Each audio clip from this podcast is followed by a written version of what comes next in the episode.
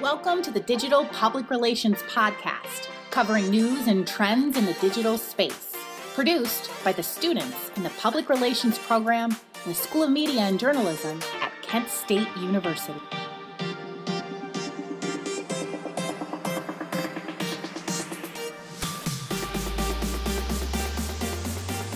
Hi, everyone. My name is Ian Jameson. And my name is Austin Monogold. And on today's episode of Flash's Talk, we're uh, going to be talking about Facebook's ethics, uh, some of the violations that they may have committed, some public scrutiny, and how that relates to P R practitioners and digital public relations in general. So uh, a few days ago, uh, some new documents were leaked to the press about a whistleblower testifying against Facebook. Uh, uh, almost a month ago at this point, someone actually did come forward who used to work there and testified in front of uh, the U S government talking about some of these malpractices and violations, that kind of stuff. Uh, but again, a day or two ago, documents were released and some interesting main points were brought up. So uh, new documents were leaked uh, and back in twenty nineteen, twenty twenty-ish, some testers at Facebook decided to create accounts to see how their algorithm worked and targeted people. So they created the, the these accounts and they focused and tried to prioritize them as middle class, uh, middle-aged kind of uh, Christian conservatives. And within two days of them creating their account, uh, they were recommended uh, far-right conspiratorial content from or organizations and from people who believe in things like QAnon, that kind of thing. Uh, they created these accounts, and after they did, and after they saw that they were getting recommended extremist content, the employee that did this left and told management that this was one of, if not the main reason why they left in uh, in her letter. Another main point that was brought up was on November ninth, a Facebook Uh, data scientist informed his colleagues about um, that about ten percent of all U S views of political content on the platform were of content alleging there had been election fraud. This has happened right after the election. There were huge uh, campaigns and movements to uh, stop vote counting and claiming that the presidential election was uh, riddled with fraud. Uh, and the data scientist also revealed that as many as one in every fifty views on Facebook at the time supported this. Uh, Facebook also disbanded a three hundred person, quote, uh, civic integrity team in early December, just after the uh, the Stop the Steal movement gained more and more traction and momentum. The civic uh, integrity team had been in place for pretty much the whole election cycle to try and monitor and uh, suppress uh, unfounded and non-factual content. Uh, the New York Times also had an interesting quote in, one, in an article that they posted. Uh, they said, "What the documents do not offer is a complete picture of decision-making inside Facebook. Some internal studies suggested that the company struggled to exert control over the scale of its network and how quickly information spread, while other reports hinted that Facebook was concerned about losing engagement or damaging its reputation.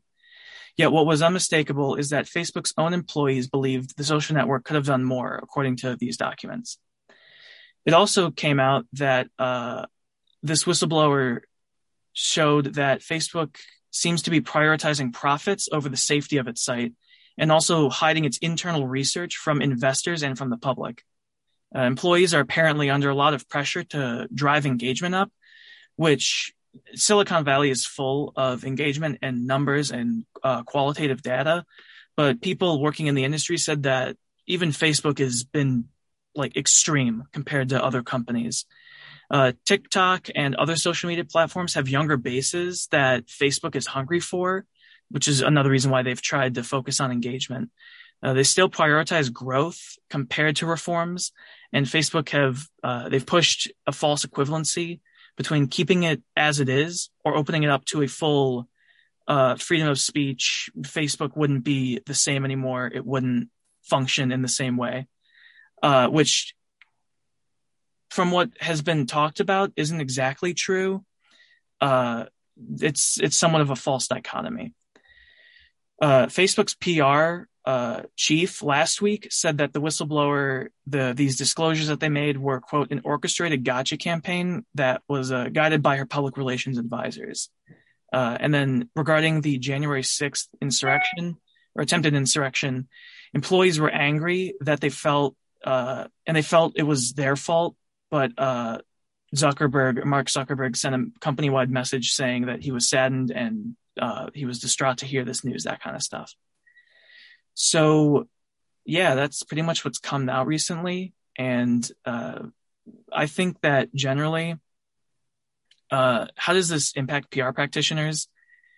Facebook is used, I think, so many uh, for so many things in our industry, like ads and campaigns, to name a few. Uh, and people are tending to lose trust with it, especially younger audiences. Right.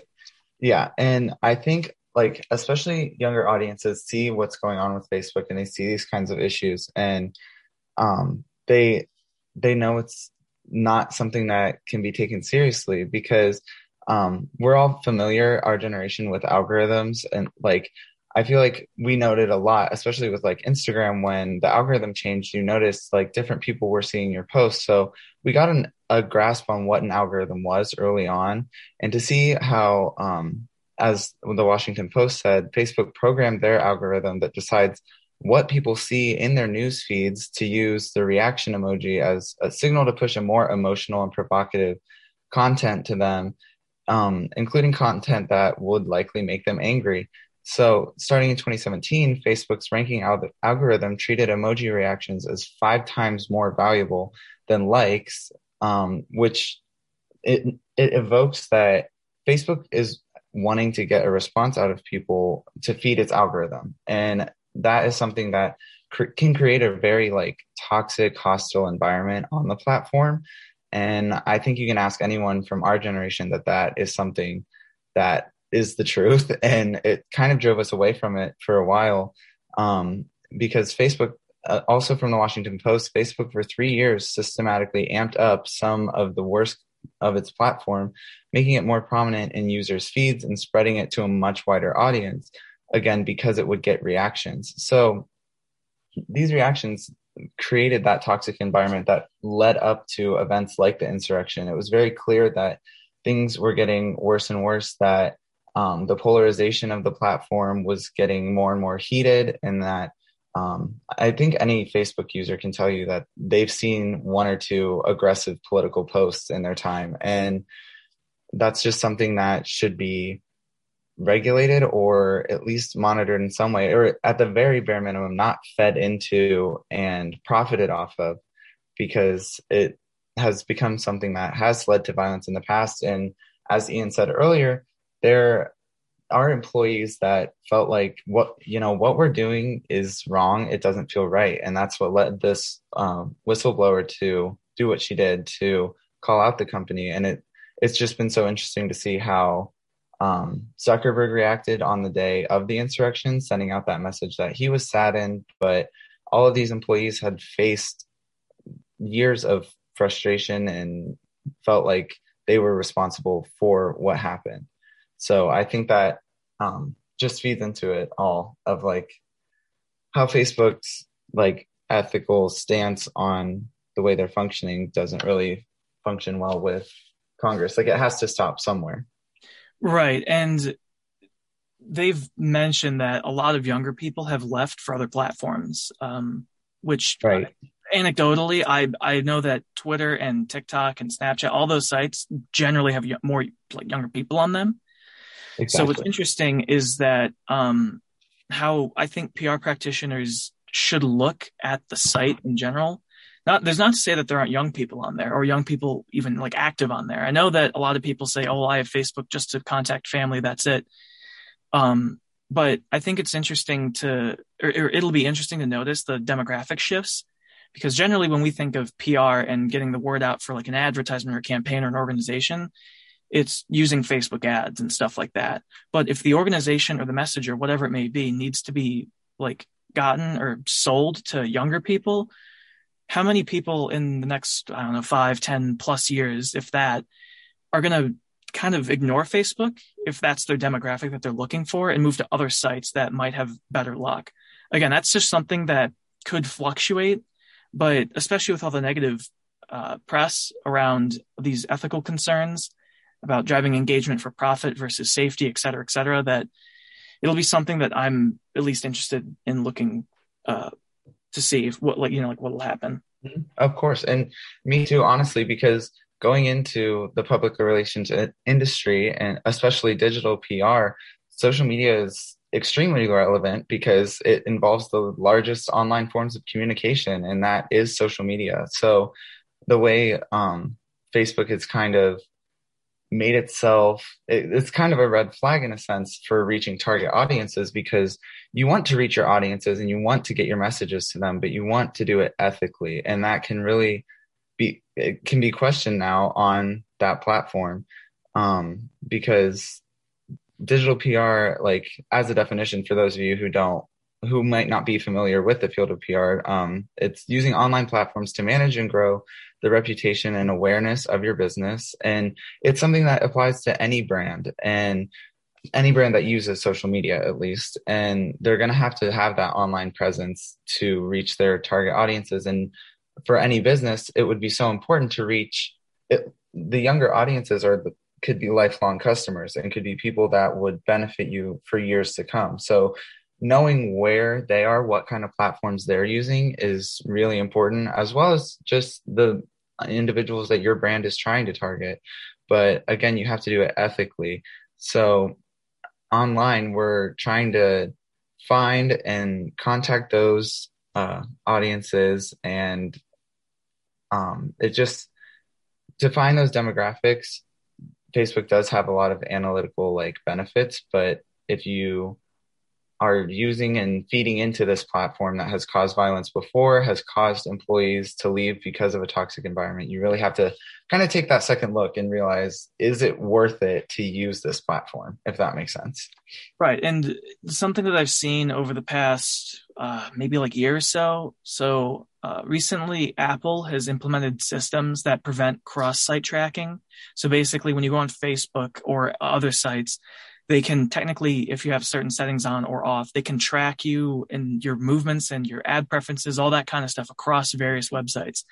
And Apple, of all companies, decided to prevent that or have an option to turn that off across all apps that use that, um, like through the iOS hardware. And what I was looking at was a lot of independent businesses and businesses in general have noticed that their sales and engagements have plummeted because of this. To the point where Facebook even like took out a full like page ad. I forget what newspaper was in, but it was pretty, pretty recently. They took out a full page ad, like hammering against Apple saying like, don't do this. We have small businesses on here, et cetera, et cetera. Which again, like I kind of applaud Apple for that of all, again, mm-hmm. of all companies, but it's also interesting to see Facebook prop up their business uh, users. People use it for e-commerce or for, again, P R purposes, et cetera, while also having these ethical concerns going on in the background. It's one right. of those, maybe you should get your own house in order before commenting on other people's stuff. Um, but I find that it'll be interesting to see a lot of independent businesses and small time people. Uh, like, for example, there are, a lot, there are a lot of restaurants in foreign countries where Facebook is literally the internet for them. Uh, and mm-hmm. those restaurants, they don't have websites. Their website is on Facebook. So when you go to a a restaurant and you look up and it takes you to their Facebook page. That's what a lot of places around the world have. Um, mm-hmm. It'll be interesting to see uh, how revenues and shifting users and blocking, tracking stuff, all that kind of stuff, how that impacts those businesses, uh, whether it's for better in the end or for worse. Exactly. Because it, It can. It's such a huge beast at this point. Obviously, Facebook is a worldwide phenomenon and has been for years. And some um, countries and communities really, really do have a lot of their society built around it. So wherever Facebook goes ethically, it's gonna have a huge impact. Exactly. Um, so yeah, I th- we think that this whole topic. I mean, it's going to be ongoing for a while, but mm-hmm. we think it's really interesting and has a lot of real world implications for uh, public relations professionals. And I mean, people in general, honestly. Right. Well, so. um, yeah. Thank you all for joining us for this conversation on Facebook ethics. I think um, it's a relevant topic, and hopefully we can see where it goes from here. Exactly. All right. Take care, guys. Yep. Thank you for listening. Please subscribe, share, or send us your comments on SoundCloud, iTunes, or Spotify. Find us on Twitter using the hashtag P R Online Chat. We're looking forward to hearing from you.